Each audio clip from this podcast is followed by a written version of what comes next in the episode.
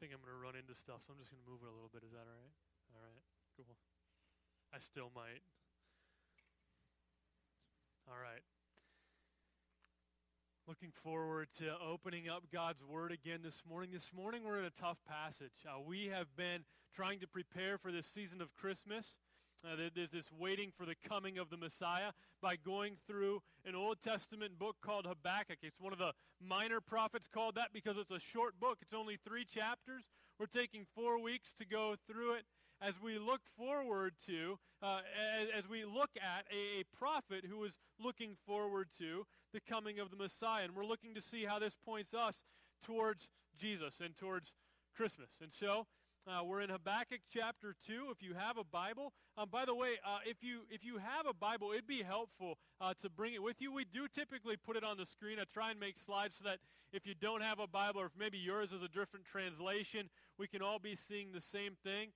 But uh, sometimes it's hard to read, and uh, we do have Bibles in the back. So if you come in some week, you forget your Bible, I just think it's good to have one open in front of you so you're learning how to use it uh, and not just kind of take my word for it. Um, so uh, just just keep that in mind. We do uh, want to be in the Word while we're together, and so if you have a Bible, if you need a Bible and you don't have one, uh, talk to us and we'll just get you one because we want you to have God's Word in your hand. The the a longer introduction this morning before we read from Habakkuk chapter two. Um, partly to just introduce again the, the concept of the book. There's been a lot of people gone with sickness and being away and that kind of thing, and, and, and it's, it's a hard passage that we're looking at today. So I think in order for us to really understand it well, we're going to need to have a little more context. So I'm going to get to that in just a moment. But you notice the title of the message is God is always just. God is always just. As humans, we have a desire for justice. We want justice to take place here on this earth. But justice is hard to maintain because of sin. And so it's very easy and quick to see that we live in a world where there is injustice. We have a whole wing of our government that works on um, justice, right? And so I am uh, so grateful for those that, that give their lives, really, um, to lawmaking, to working in the ju- judicial system, to those working in law enforcement. The reason that we have to have law enforcement is because justice doesn't just happen. Uh, we, we need some agents to, to make sure, some human agents to try and ensure that we have justice in this world that we live in. And we are blessed, aren't we? To live in a place where most of the time justice prevails, but we also live in the world. And in this world, justice doesn't always prevail. And when justice doesn't prevail, again, grateful to live in a country where we can we can speak up and we have opportunity to do something about injustice in the world that we live in. And so if you watch the news, there's always reports of injustice that, that, that people are perceiving uh, to, to be real at this time. And so you can look in the news uh, over the last couple of weeks for sure. Mass media, social media, lots of other conversations have been giving much attention to two separate cases in which grand juries, again, part of that system of justice that, that is good but not perfect, uh, two grand juries deciding in both cases not to bring indictments against officers in the deaths of unarmed men, both Michael Brown and Eric Garner. And so there are a small group of people who respond to what they perceive as, as injustice there with looting and violence, uh, a, a, greater number of people that are responding with peaceful protesting, and, and thankfully, a, a large number of people that are just having, hopefully, helpful conversations to try and better understand people that may have a different skin color than we do. And that's something that doesn't often happen enough. And so for me, kind of my approach has been recognizing that I have a limited perspective. Um, is to try and listen well to, to, to other people. And so, as, as my limited perspective being that from being a, a white man, I want to try and listen to African American brothers and sisters in Christ and hear how they're responding to things that they're experiencing. And so, we know that, that in this world, justice doesn't always prevail.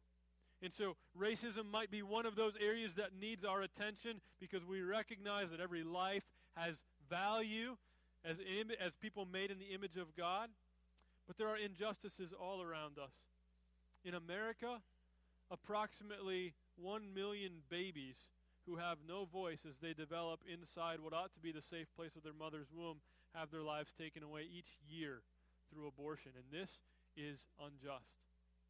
Human trafficking, we talked about that a few weeks ago when we had a special guest here during Sunday school from Wings of Refuge ministry here in town. Human trafficking is a growing problem here in our country and even in our area. There are approximately 200,000 people per year U.S. citizens being trafficked within our country, and that number is rising each year. The average age of entry into that, they said, was 12 years old, and this is unjust as well. And so we live in a world that's not always just, and we wonder, is there an answer? We wonder, is there where, where's God in all of this? And the passage today will answer that in part, but it is on its own a really tough passage and, and could be a little foggy as we try and wade through it. So it needs to be set in the context of the whole book of Habakkuk and the whole Bible. So we're going to spend some time in Habakkuk 2, 6 through 20 today, but then we're going to expand that and go into the New Testament in the book of Romans and Revelation as well. So there is in your bulletin an outline that might help you as we follow to follow along, and then also an application guide for you to spend looking at for the rest of the week. But we're looking at this book of Habakkuk. And we've found so far in this book that was written about 2,600 years ago. That's a long time ago. But we found that it's a very timely book. In the first two chapters, we've seen two interactions between God and Habakkuk. That's really what this is. It's a record of interactions between Habakkuk the prophet and God. And Habakkuk seems to be speaking on behalf of the other people in Judah at the time. And Habakkuk's praying prayers of complaint and protest. He just doesn't get what's going on. And so you might remember his first complaint back in verses 3 and 4. You can even look at it. Habakkuk 1, 3, and 4 said, Why do you make me see iniquity? And why do you idly look at wrong? Destruction and violence are before me. Strife and contention arise. The law is paralyzed, and justice never goes forth. The wicked surround the righteous, and justice goes forth perverted.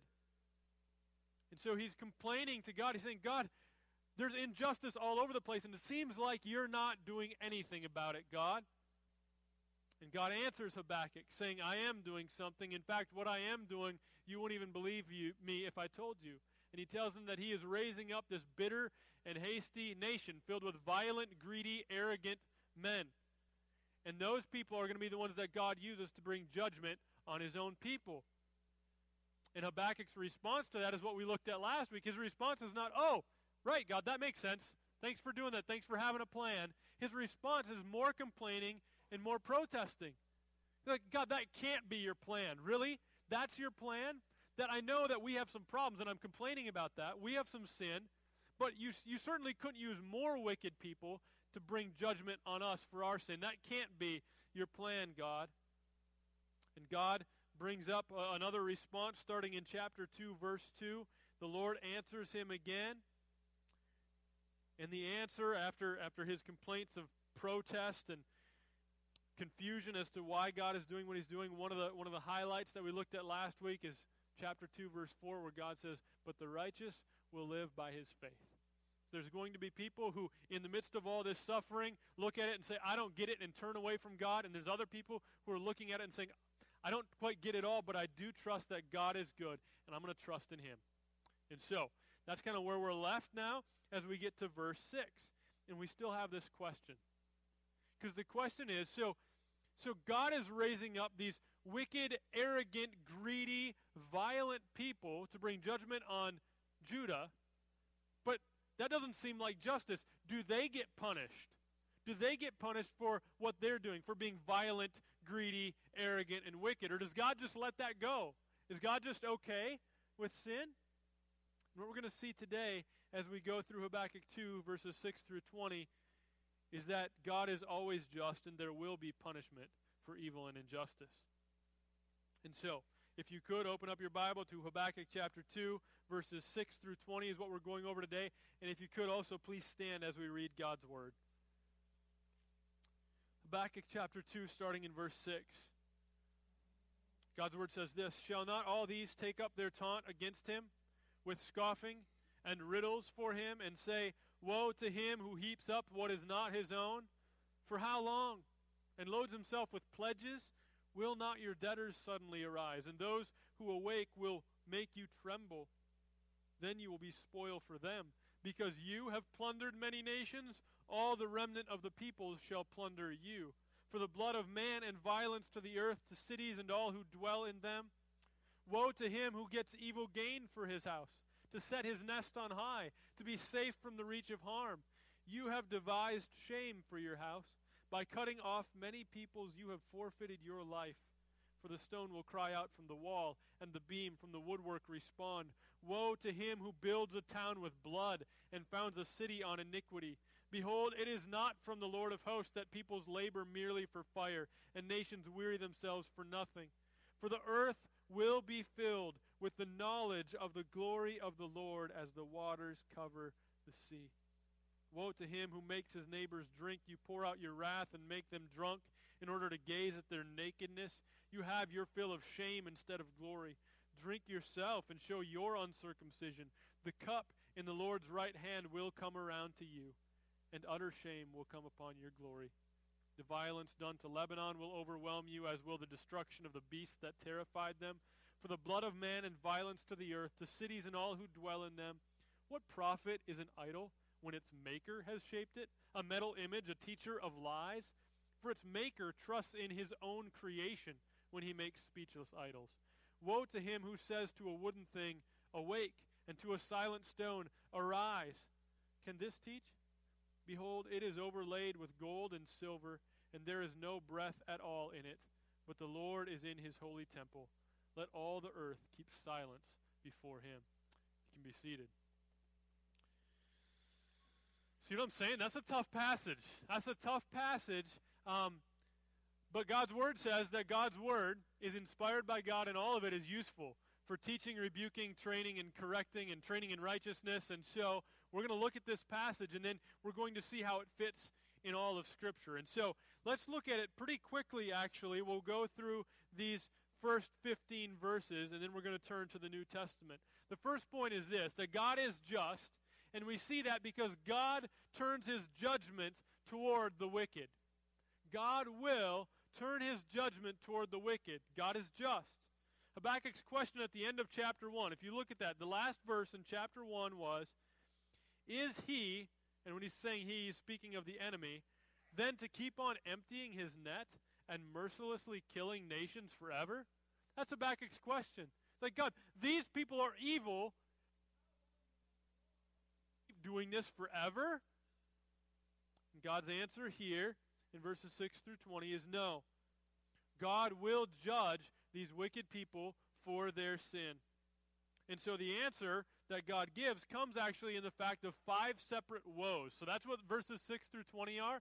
It's 15 verses, and each woe is like three verses. So it's, it's five different woes. But note this. Look at chapter 6, or sorry, chapter 2, verse 6. Here's what it says at the beginning. Shall not all these take up their taunt against him with scoffing and riddles.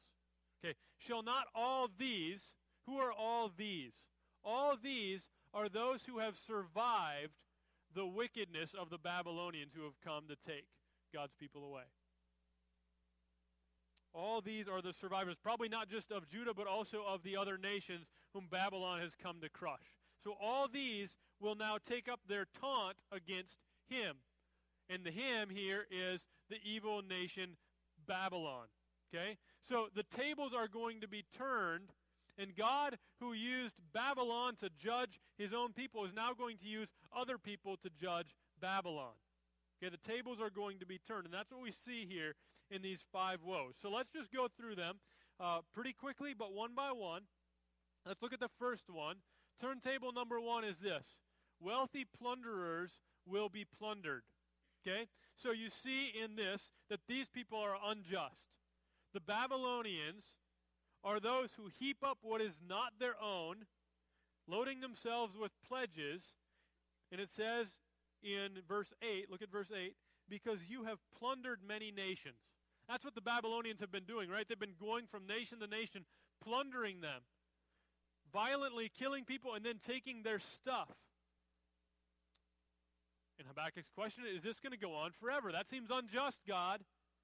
And God says, No, actually, the tables will be turned. And it says in verse 8, Because you have plundered many nations, all the remnant, here's that surviving group again, all the remnant of the peoples shall plunder you.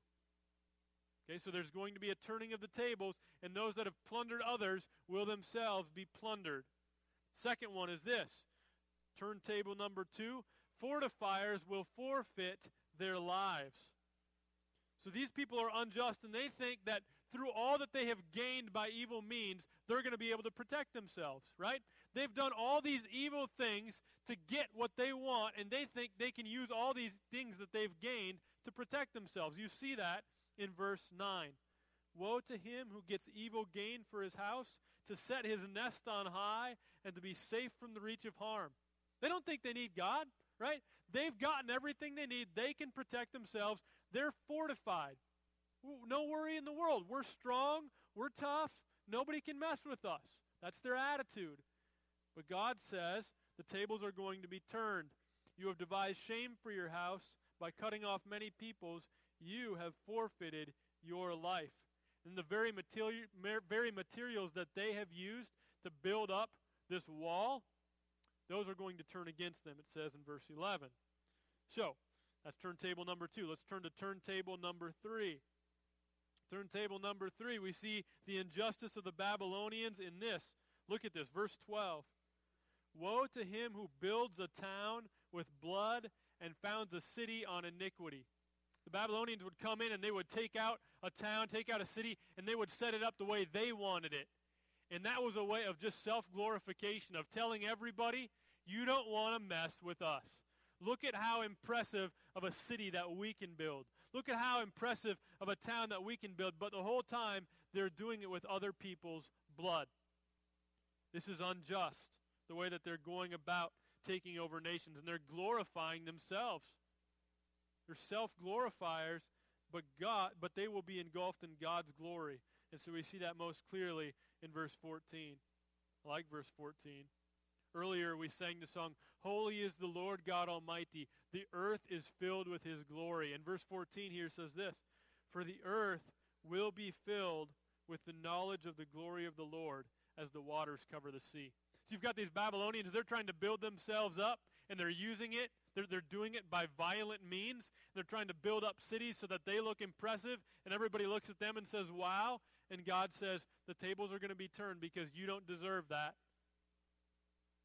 In Isaiah, God says that He is the Lord and He will not give His glory to another. Nobody else deserves the glory that only God deserves. And so He will not allow them to forever build up cities looking impressive on their own because God alone deserves to be glorified. And then we come to turntable number four out of five. We see that in verses 15 to 17. They are unjust. They are doing shameful things. Look at verse 15. Woe to him who makes his neighbors drink. You pour out your wrath and you make them drunk in order to gaze at their nakedness. Talking of just the, the evil, the shameless acts of these people. It sounds like he's maybe describing a college campus, even. Shameful things being done shamelessly, right? You just you're just getting drunk and getting other people drunk in order that you can look on their nakedness. That's how evil that the Babylonians are. They're shameless in their in their doing of evil, but those tables will be turned as well. Their sin will be revealed to them as sin, and they will be ashamed. And in verse 16, it says, The cup in the Lord's right hand will come around to you. Cup is a symbol of God's wrath. That will be turned on them. Then we get to the fifth one. The fifth one we see in uh, verses 18 through 20. Fifth one is this idolaters will be silenced.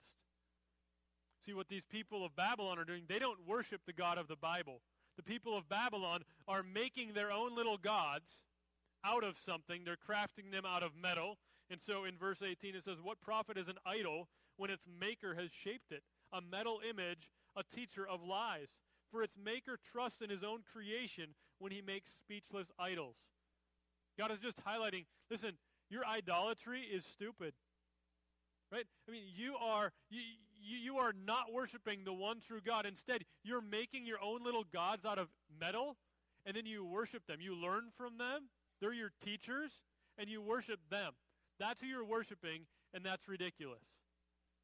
And so God will not allow them to go on forever worshiping false gods. And so in verse 20 it says this But the Lord is in his holy temple. Let all the earth keep silence before him. Okay, this is a hard passage. And I got to the end, and I got to verse 20, and it says, Let all the earth keep silence before him. And I thought, you know what? That's a good response to this passage. Because as I read passages that talk about God's judgment, and it's hard to swallow kind of stuff. When you read that, these, these taunts, these woes, these, these oracles of judgment being spoken against some evil people, and it's hard. God's judgment of the wicked and the way that he goes about judging, it's hard to understand that. I'm not saying, okay, so I get this. All right, this is good. I don't I don't totally get this. But I get to verse 20 where it says, "But the Lord is in his holy temple. Let all the earth keep silence before him." And I think rather than me very quickly trying to explain this away or, or arrogantly assuming that I have a better idea of how God should judge people than he does, right? I, I don't I don't have that.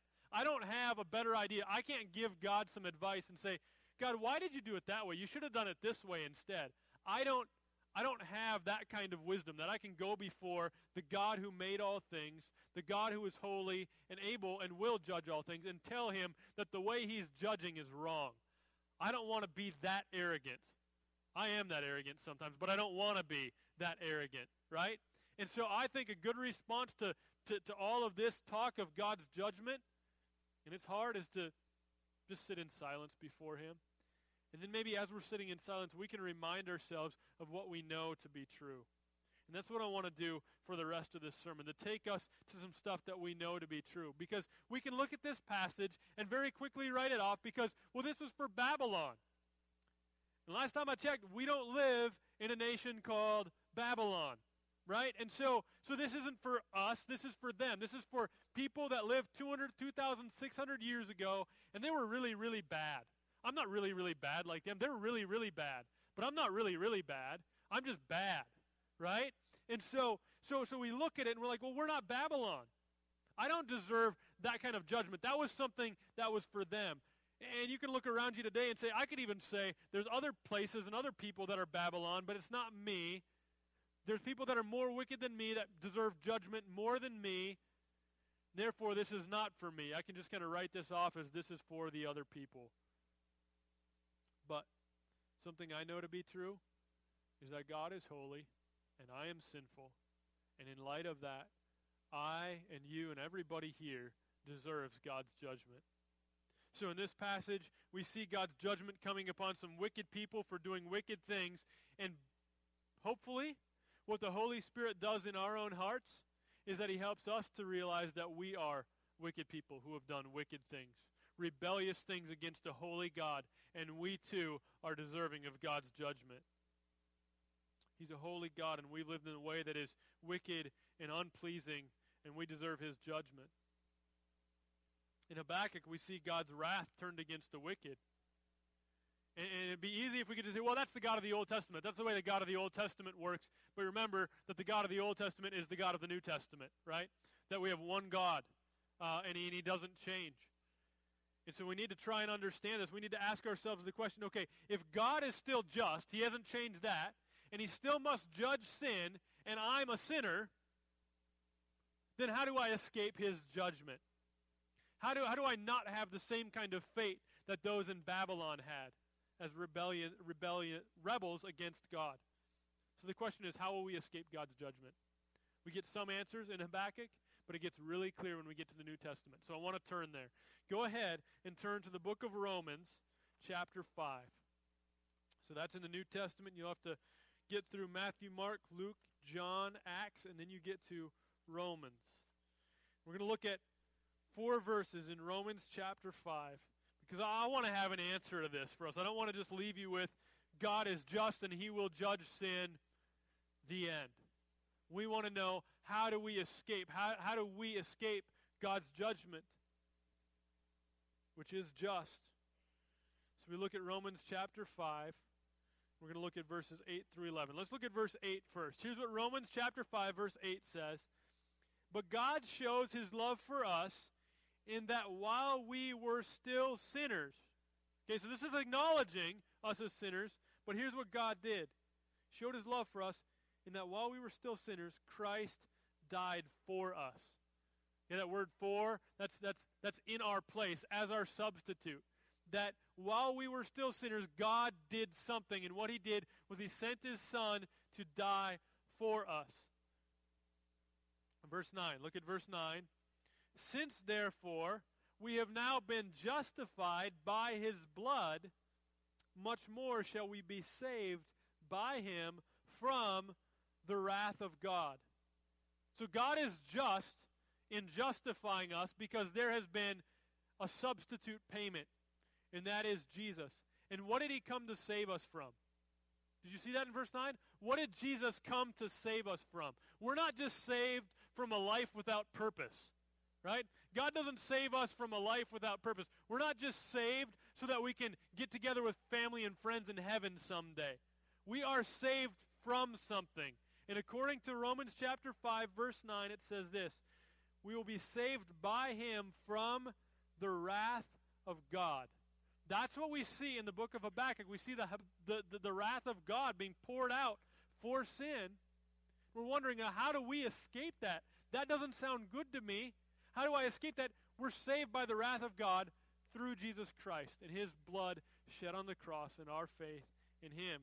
Here's a little more of how it works. Verse 10 For if while we were enemies, we were reconciled to God by the death of his Son, how much more, now that we're reconciled, shall we be saved by his life? So we're reconciled. That is, we had this relationship with God where we were his enemies. That's what it says, verse 10. For if while we were enemies, we were reconciled to God by the death of his Son, how much more, now that we're reconciled, shall we be saved by his life? So God is just. God is just because he still punishes sin. But for all those who trust in Jesus, God has poured out all of his wrath for our sin on him, and we have received his righteousness instead. And this is good news. He who knew no sin became sin for us, so that in him we might become the righteousness of God. And then we come to verse 11.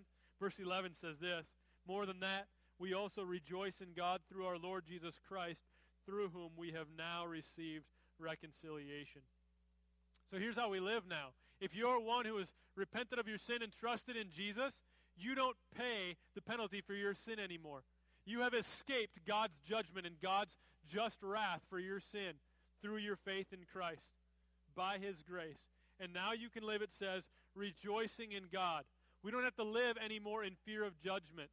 Right? You don't have to live with shame for your sin anymore because that has been taken on by Christ and paid in full. That's why Christmas, the celebration of the birth of Jesus, is such good news. He comes to provide us with reconciliation, to make us right with God. That's why Jesus came. So earlier we sang, Hark the herald angels sing, Glory to the newborn King, peace on earth and mercy mild, God and sinners reconciled. Right? We sing about that at Christmas because that's what Jesus came to do, to reconcile us to our God. But there are those who would persist in their disobedience, who would continue in their rejection of God and disregard the gospel of Jesus Christ. And the bad news is, God is just. It's good news.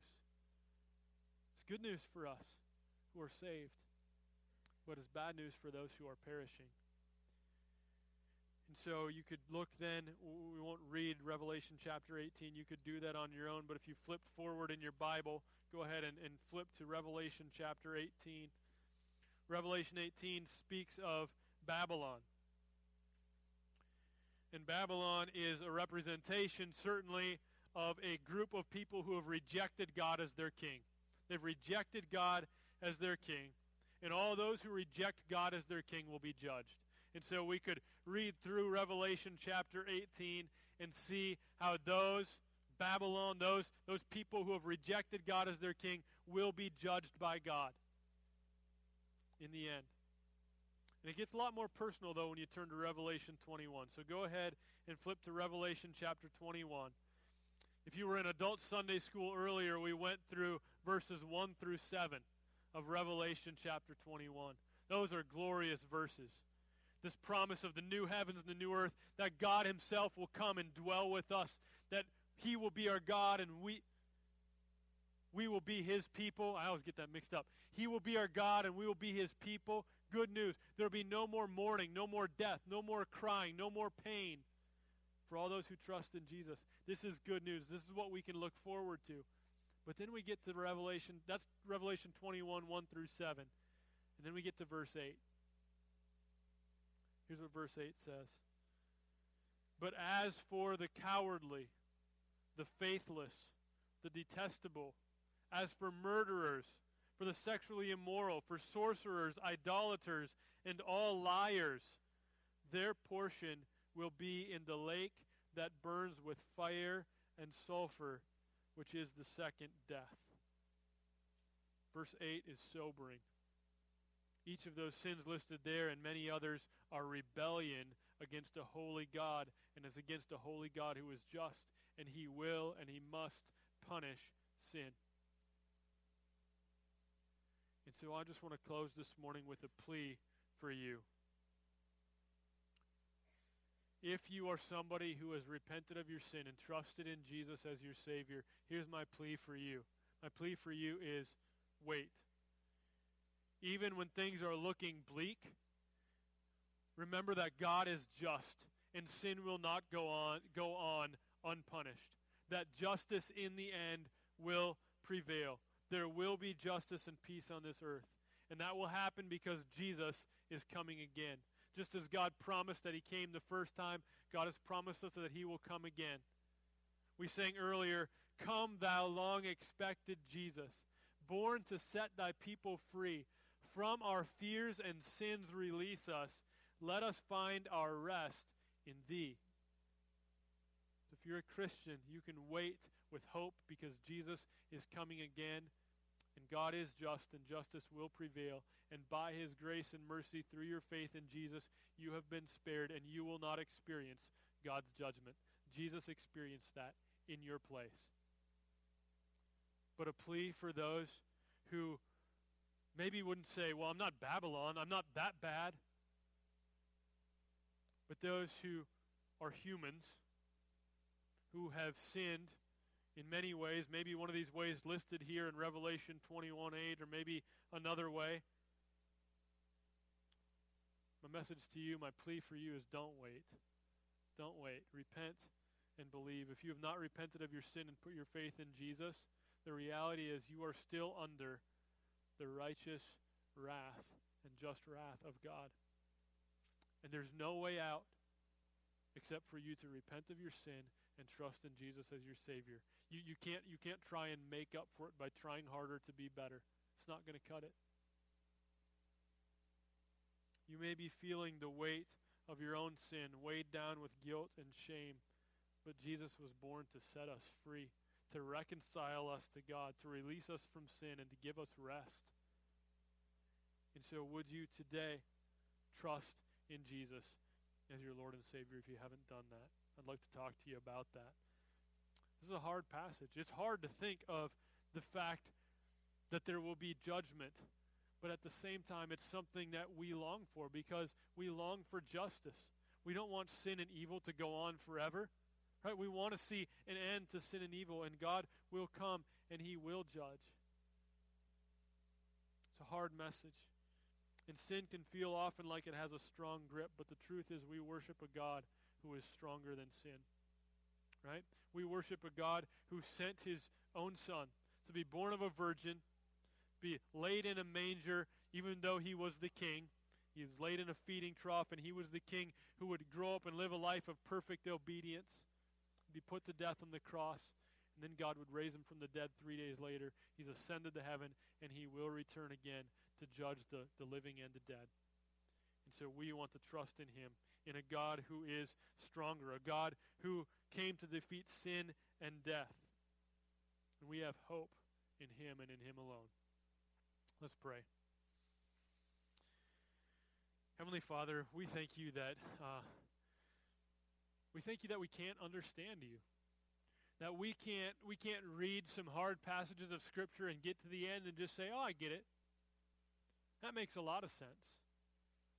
We confess that that because Scripture reveals to us who you are, there are some things that are just going to be really, really hard for us to grasp. And understanding your holiness your judgment and how you go about judging, that's hard for us to understand. But God, I thank you for what you've given us that's easy to understand. And that is the good news of the gospel of Jesus Christ. It really is, in the end, very easy to understand. And God, I pray that if, if somebody here is just starting to understand it, maybe for the first time, that they would have the courage to ask some questions if they're at that spot where they're recognizing that they're a sinner deserving of God's judgment, that they would today turn from their sin and trust in Jesus. God, for all of us whose sin has been covered by the blood of Jesus, we've been justified because you're just and you didn't, you didn't just not punish sin, but you poured out your punishment on your own son. We, we, we want to worship you this morning, God, as the God who is stronger than, than the grip that sin sim, seems to still have on us. God, I thank you for the, the hope that there is no longer any condemnation for those who are in Christ Jesus. That for those of us who are in Christ Jesus, we can know and trust that you are a God who's stronger and nobody can stand against us because you cover us with, with the blood of Jesus washes away all of our sin. We're so thankful. So we come to worship you as we leave this morning. In Jesus' name, amen.